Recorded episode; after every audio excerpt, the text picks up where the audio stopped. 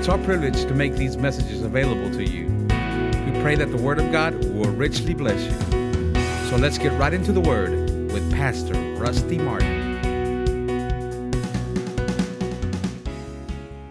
Let's teach the word for a few minutes tonight. We're teaching on receiving from God. Now, let me just say this to kind of catch you up, you know, to where we're at. You can go to the book of James real quick, right after the book of Hebrews, kind of at the end of your Bible.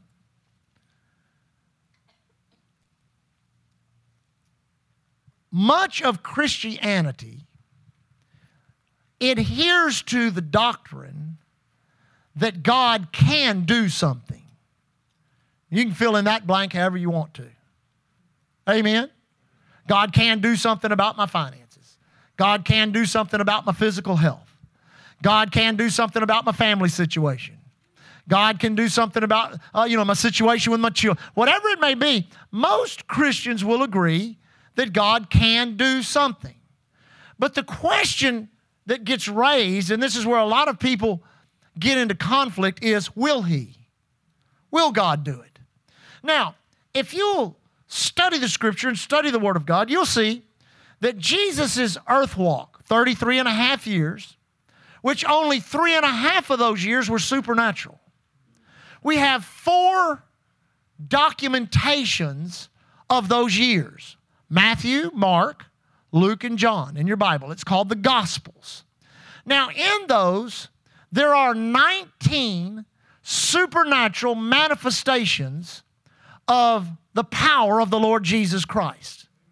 Now, they're rehearsed in, in each of the Gospels. Uh, uh, uh, uh many of them are repeated. Uh, but all we have documentation of is 19 of them. Now, you say you think he did more? He did. John said if all the things that Jesus did were put in books, that the world itself could not contain it. So he did a whole lot more. But obviously, God, by the Holy Ghost, wanted us to see 19 of them.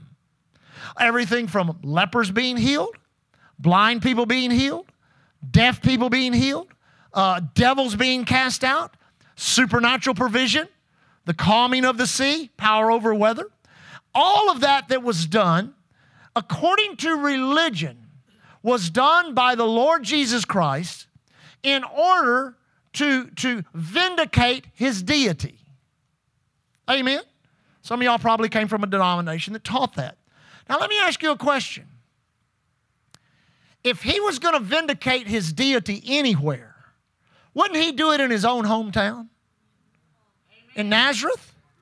But the Bible says when he came to Nazareth, he could do no, no mighty works, except he laid his hands on a few sick people.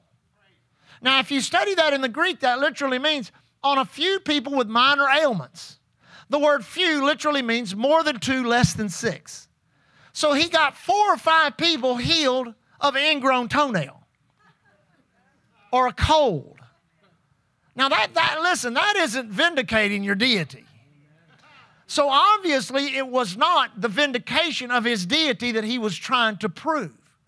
Out of those 19 miraculous events that took place, well, one of them being uh, water being turned into wine at a, at a, at a marriage feast, uh, uh, many healing. Of those, 12 of them were initiated by the individual that had the need. Jesus responded to those 12. He responded to their faith and said things like, Your faith has made you whole, or Great is your faith, or Your faith has freed you. He, he literally did that according to their initiation of it. Now, I believe God's trying to tell us something here. You say, Pastor, do you really think you can get God to do something? That's the problem. You can't get God to do something. That's where we've lost it in religion. Religion is trying to get God to do something. They have no revelation of redemption. Redemption is what God has already done. Amen. How many would agree that anybody, any place on this planet, anytime the gospel is preached, could get saved? How many agree with that? Do they?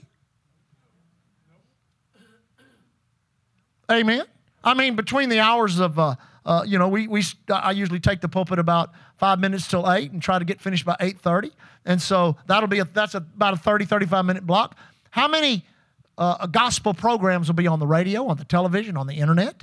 How many thousands, even millions of people will view those, hear those? And how many will turn around and say, no? Same thing's true of healing. Same thing's true of prosperity. Same thing is true of every doctrine in the Word of God. Listen, God's not going to do it, He's already done it. Now, that removes that element of, quote, sovereignty. See, religion throws up in, in, in, the face of those, and you know, I don't like to use the term word of faith because word of faith is not a movement. Let me say that again. Word of faith is not a movement. Word of faith is what the word produces. The word produces faith. So you're part of that word of faith crowd? Absolutely. What other crowd is there? Word of doubt? Word of unbelief? Word of fear? Amen.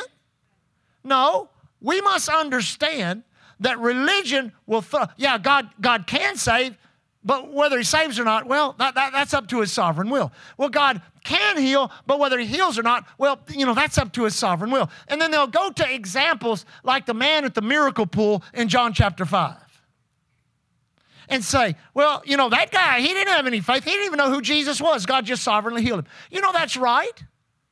And did you know God still does that? It's called a sign. It's called a sign. We talked about, you know, uh, in, our, in our healing series when we taught on uh, divine healing and divine health, you know, great uh, healing ministries like, like Pastor Benny Hinn, like Kathryn Kuhlman, like Oral Roberts. There's, I mean, I don't care what kind of critic you are, you can't deny that something went on in those ministries because there's documented proof of it. Amen. Amen. Now, we've said this you could go to one of those meetings and you may or may not get healed. Amen. You may, you may get healed, but you may not get healed. But you may, but you may not. But any person, any place, any time on this planet can take the Word of God and get healed. You say, why? Because God's already done it. Healing has already been supplied. Prosperity has already been supplied. Salvation. God, listen, you could have got saved years before you did. But you didn't. You got saved when you did. You could have got filled with the Holy Ghost years before you did, but you didn't. You got it when you did. You know, I was I was saved when I was six years old. I still remember. You know, spiritual things never grow old. Mental things grow old, but spiritual things never grow old. Amen. And you know, I remember being being saved as a six-year-old boy in Aletha Groover's Sunday school class, First Assembly of God Church in Pasadena, Texas. I remember being filled with the Holy Ghost around the altar in that same church in 1962 because I heard myself speaking a language I did not know. Now, I served God till I was 12, 13 years old. Then I got away from God, 14 years old. Then I got away from God for several years. But I'm going to tell you something. I'm going to tell you honestly. The whole time that I was away from God, living like the devil, doing all kinds of bad stuff, I never did not believe God. I never did. I never doubted signs or wonders or miracles. I never doubted the power of God. I mean, there were even times we'd even witnessed to people. They thought we were crazy. I mean, they thought we were crazy. We had a, I worked for Storer Cable Communications up on the mainland. This would have been in the late 70s, early 80s.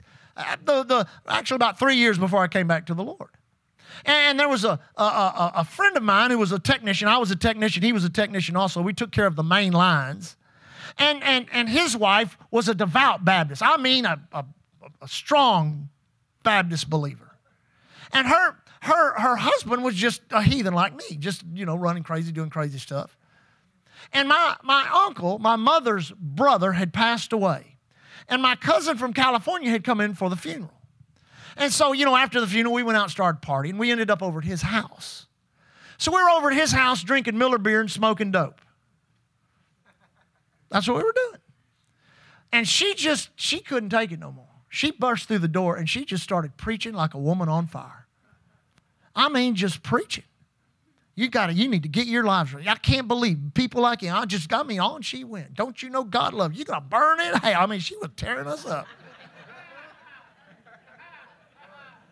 I mean, my cousin Joey, we're sitting on the couch, both backslidden Pentecostals, you know. We're sitting on the couch, and I just looked at her. And I had a big old joint in my hand. I went like this. I said, I said, What you Baptists need is to get filled with the Holy Ghost.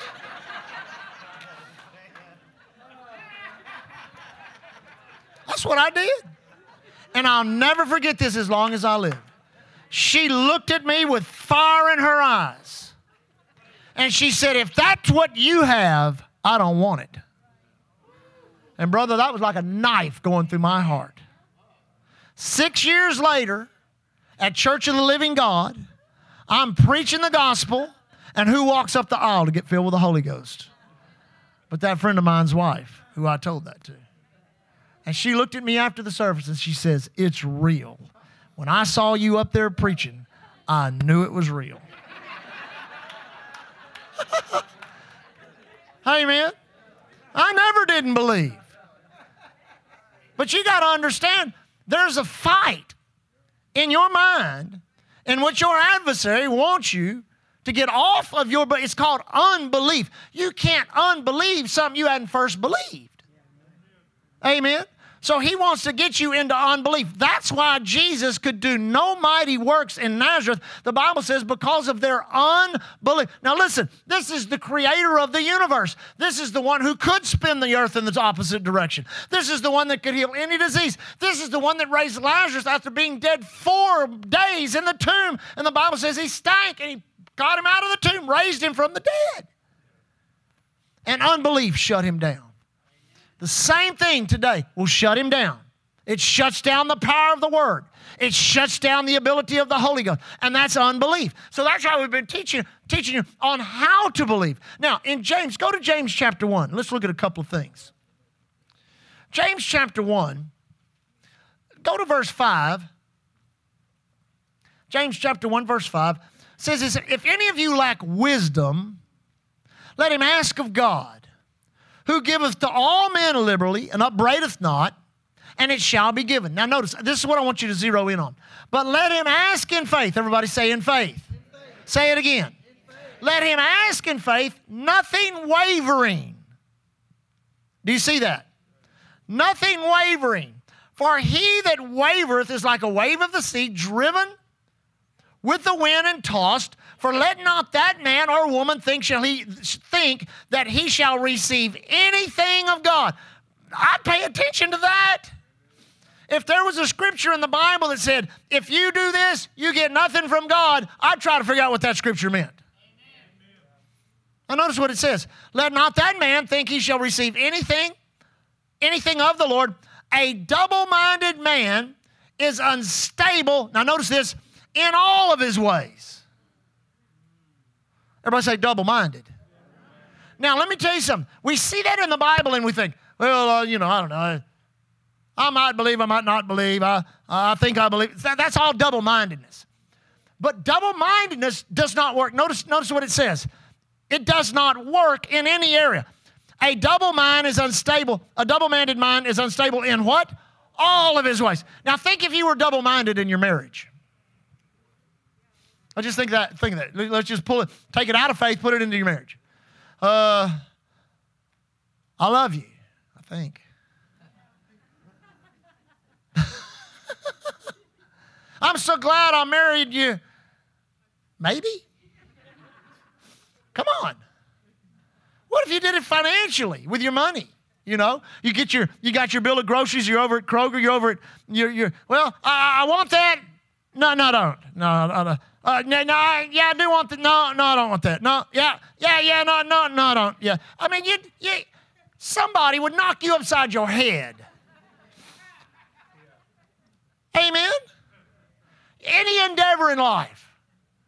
You could not be a success in any endeavor in life being double minded. Amen? It just doesn't work. You're unstable in all of your ways. So you're going to have to address double mindedness in your mind when it comes to the Word of God because the first thing the enemy tries to do to you when you walk out the door, according to Matthew, excuse, excuse me, according to Mark chapter 4, he tries to steal the Word. Steal the Word. Yeah, I mean, you'll be walking out and maybe you need healing or you need financial, and the enemy will say, That don't work. That don't work. Now, now let me just, let me help you because we've been studying spirit, the, the authority of the believer on Sundays, and we're going to study the devil on Sunday. You need to be here to hear this. But you've got to understand the power of your adversary. His power lies in suggestion. All of the temptations of Jesus were suggestions. The, the, uh, the, the, the, the lie that he used to deceive the woman in the garden began with a suggestion. So, what he does is he suggests things to you. Well, you didn't get no healing down there. You didn't feel nothing. You still got pain in your body. You still have symptoms. Prosperity. You put that money in, your, in that plate when that went, you go, you out of your mind.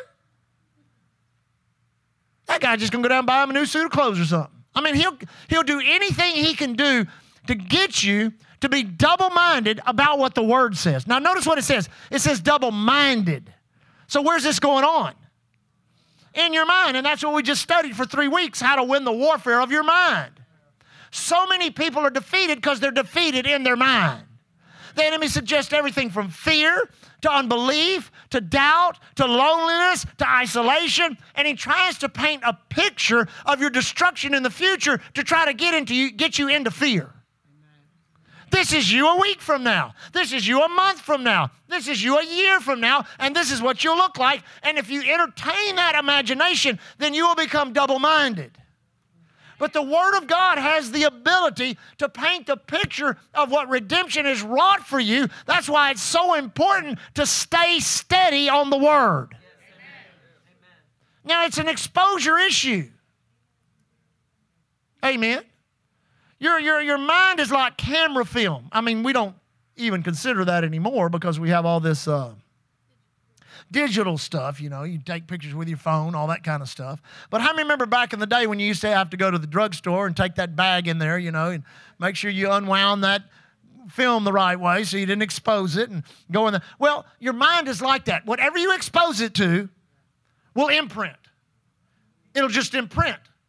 And, and if you continually expose yourself, to doubt and unbelief and, and all kinds of things that go contrary to the Word of God. And the, wor- the worst enemy you have is your current situation because it communicates to you. Financial problems communicate to you when you look at the, at the stack of bills uh, sitting there on your desk, you know. I mean, I like the story about the guy that you know, the, the, the, the, creditors kept calling him and calling him, you know, you pay this bill, you better pay this bill, you better pay this bill. So finally got fed up with it. Some guy called and said, you know, you're going to have to pay this bill, we're going to do this or that. He said, let me tell you something, buddy. He said, I pay my bills by the draw method. The guy said, the draw method. He said, yeah, I stack them all up, shuffle them up, and I draw out three and pay three every month. You call me one time, one more time, I'm going to take you out of the draw.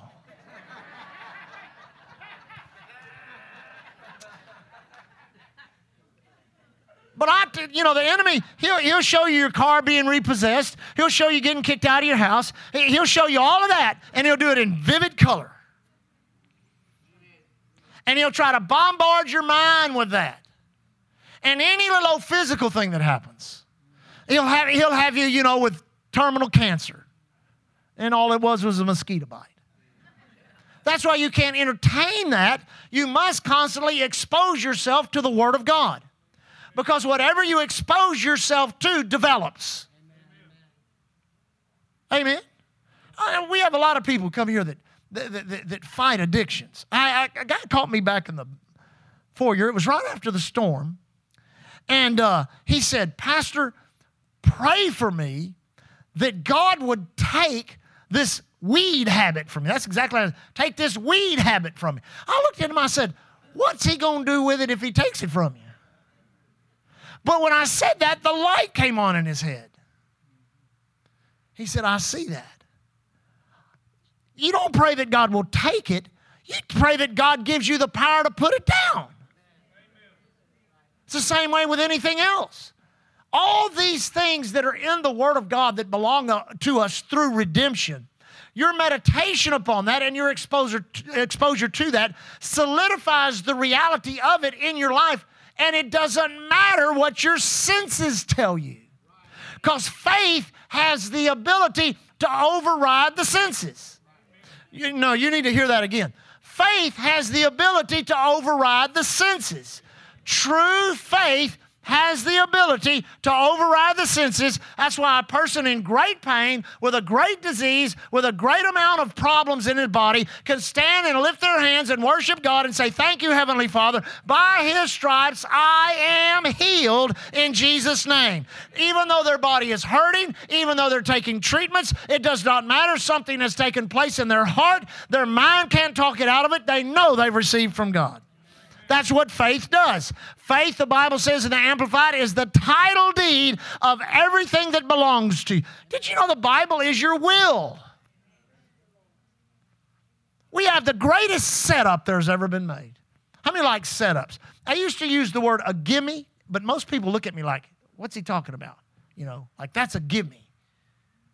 Or a setup. You say, what do you mean a setup? Now, a will that has everything you need cure for cancer, millions of dollars, deliverance, blessings in your marriage, blessings for your children, all of that.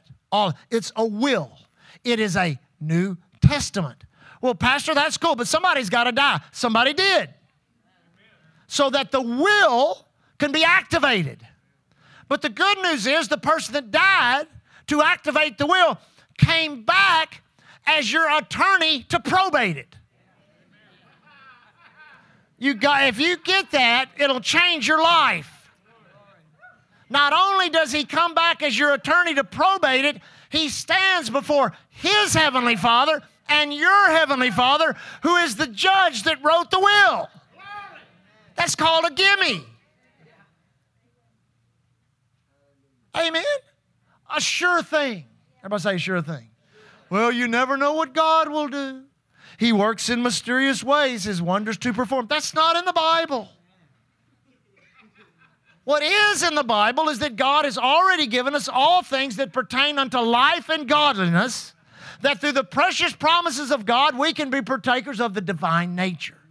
2 Peter chapter 1. Amen. Now, now, here in the book of James, if that's the problem, being double-minded, doesn't work in any human endeavor business, marriage, nope, nope. It creates the, the I don't know syndrome. I, I don't know. Did you receive from God? I don't know. Are you saved? I don't know. That's what it creates. And if you're double minded long enough, it turns you into a cynic, a critical cynic. Amen? You don't believe that stuff, do you? I remember I was witnessing to a guy one time. And after I finished witnessing to him, this is what he did. He looked at me and he said, you are absolutely crazy. That's what he said to me. I said, What? He said, You are absolutely, do you really believe that? I said, I do. I said, Not only do I believe it, I've proved it. He said, You are absolutely crazy. Now that's a cynic. That's what it is. I hope that I hope somebody other than me has approached him with the gospel because if he continues to maintain that mindset, he'll die and go to hell. He was, he was working, his way, working his way to heaven. He'll, he'll find out that Led Zeppelin was wrong. I mean, no, Led Zeppelin was wrong. There's no stairway to heaven. There's only Jesus that gets you to heaven. Now, same chapter, chapter 1 of James.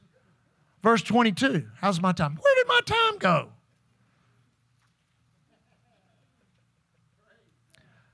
Verse 22, same chapter, chapter 1. Be ye doers of the word and not hearers only, deceiving your own selves. For if any man be a hearer of the word and not a doer, he's like a man beholding his natural face in a glass. For he beholdeth himself and goeth his way straightway and forgetteth what manner of man he was. But whosoever looketh into the perfect law of liberty and continueth therein. Might be a little truth there. And continueth therein, he be not a forgetful hearer, but a doer of the work, this man shall be blessed in his deed. Now let me read that again. But whosoever looketh into the perfect law of liberty, that's what we're doing tonight. We're looking into the perfect law of liberty. That book, that, that, that iPad, that, that, that printing on that phone, whatever it is, that is the perfect law of liberty right there. That is the Word of God. It is the perfect law of liberty. Amen. Amen. Now, if you look into it, now we're doing that as a church. We're doing, but now it's your decision to continue therein. Amen. Are you going to pick it back up tomorrow? Are you going to pick it back up on, on, on Friday, on Saturday? Come have it preached again to you on Sunday. Listen, you've got to continue therein. Because if you'll continue therein, what will happen? It says you'll be a uh, you being uh, not a forgetful hearer, but you'll be a doer of the work. Everybody say a doer of the work. You shall be blessed in your deed. Your faith has to be heard. Everybody say heard. It has to be seen. Everybody say seen. And it has to be celebrated. That's your praise and your worship. That's your thanking God. That's how it works. And listen, it doesn't not not work. Say, well, I know somebody that did all that and it didn't work. Well, they, there's something they didn't do. Amen. Something was wrong. A door was open somewhere. Something was going on. They needed to, to, to judge themselves and figure out what was going Because if it does not work, that's not on God. It's not God. I, well, I got all these people. I'm blessing them. and I just don't like that person. See, people think that about God. You say, well, it rains on the just and the unjust, but you're the just. You're the justified.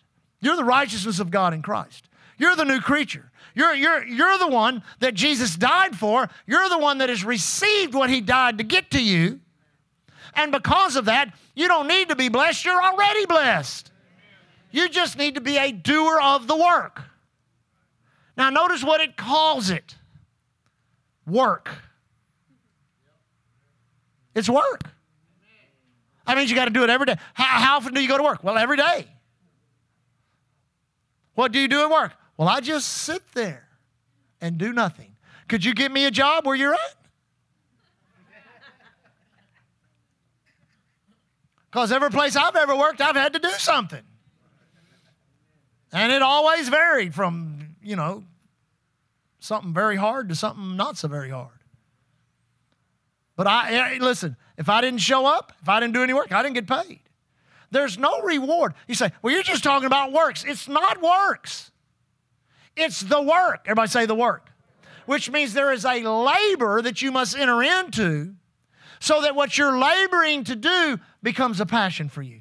You know, one of our greatest illustrations, I'll close with this. One of our greatest illustrations is athletes that, that, that they, they make it, you know, all the way to the professional ranks where they really get, you know, paid some money to do that.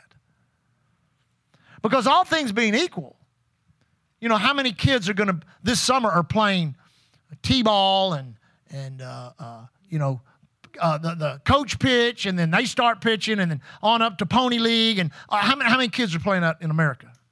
Millions. How many are getting paid millions of dollars to do that? Not so many. A few hundred. So their entire life, if somebody's going to make it to be a professional baseball player, how do they get there? They work. And they work. And they practice. And they work. And they work. And they work. Now, if you go to them the day that they're playing in the seventh game of the World Series and say to them, How do you like your job?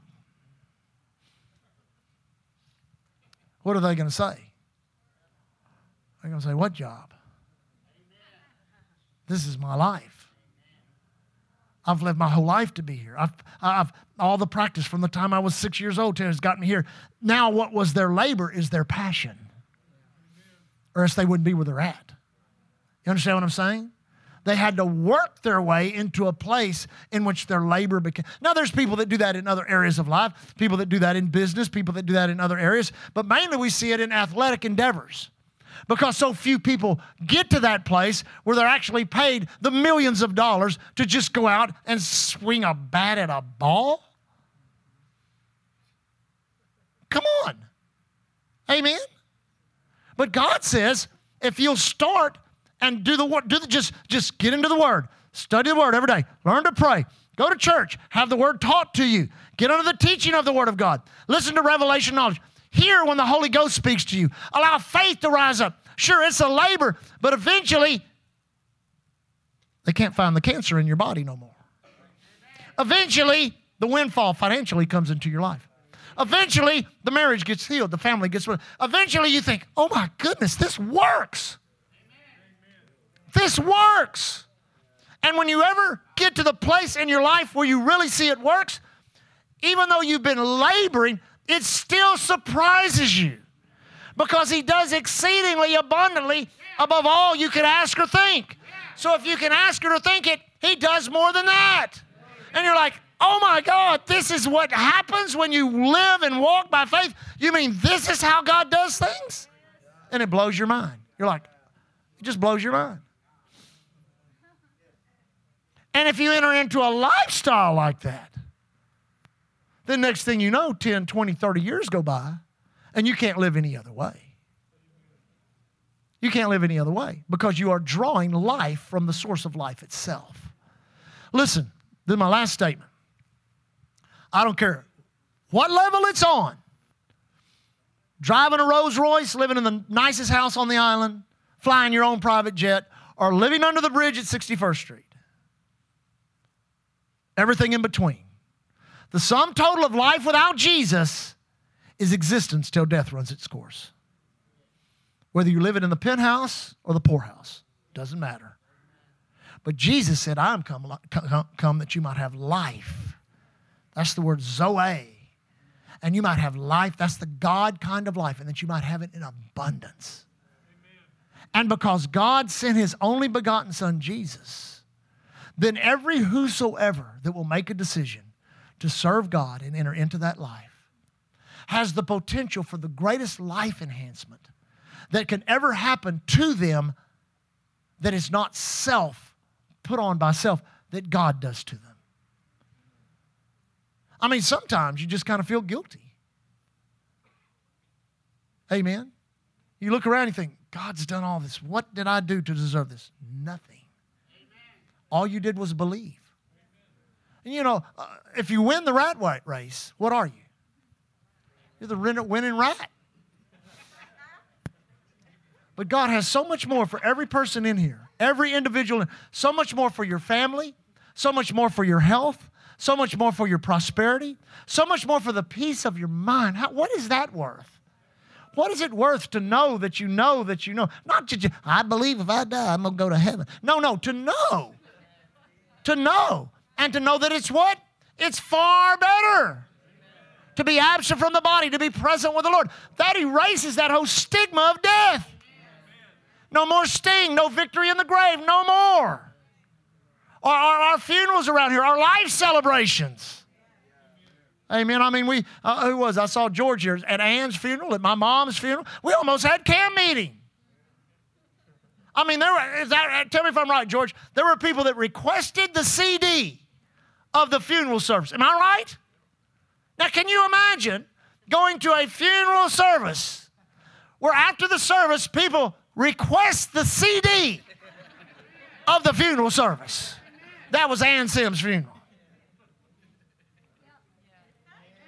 You say, why? Because she's in heaven. And we don't believe it, we know it. Stand on your feet. Hallelujah. I'll get to preaching.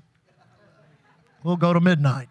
Lift your hands and worship the Lord. Thank God for the Word of God tonight. Father, thank you for your Word.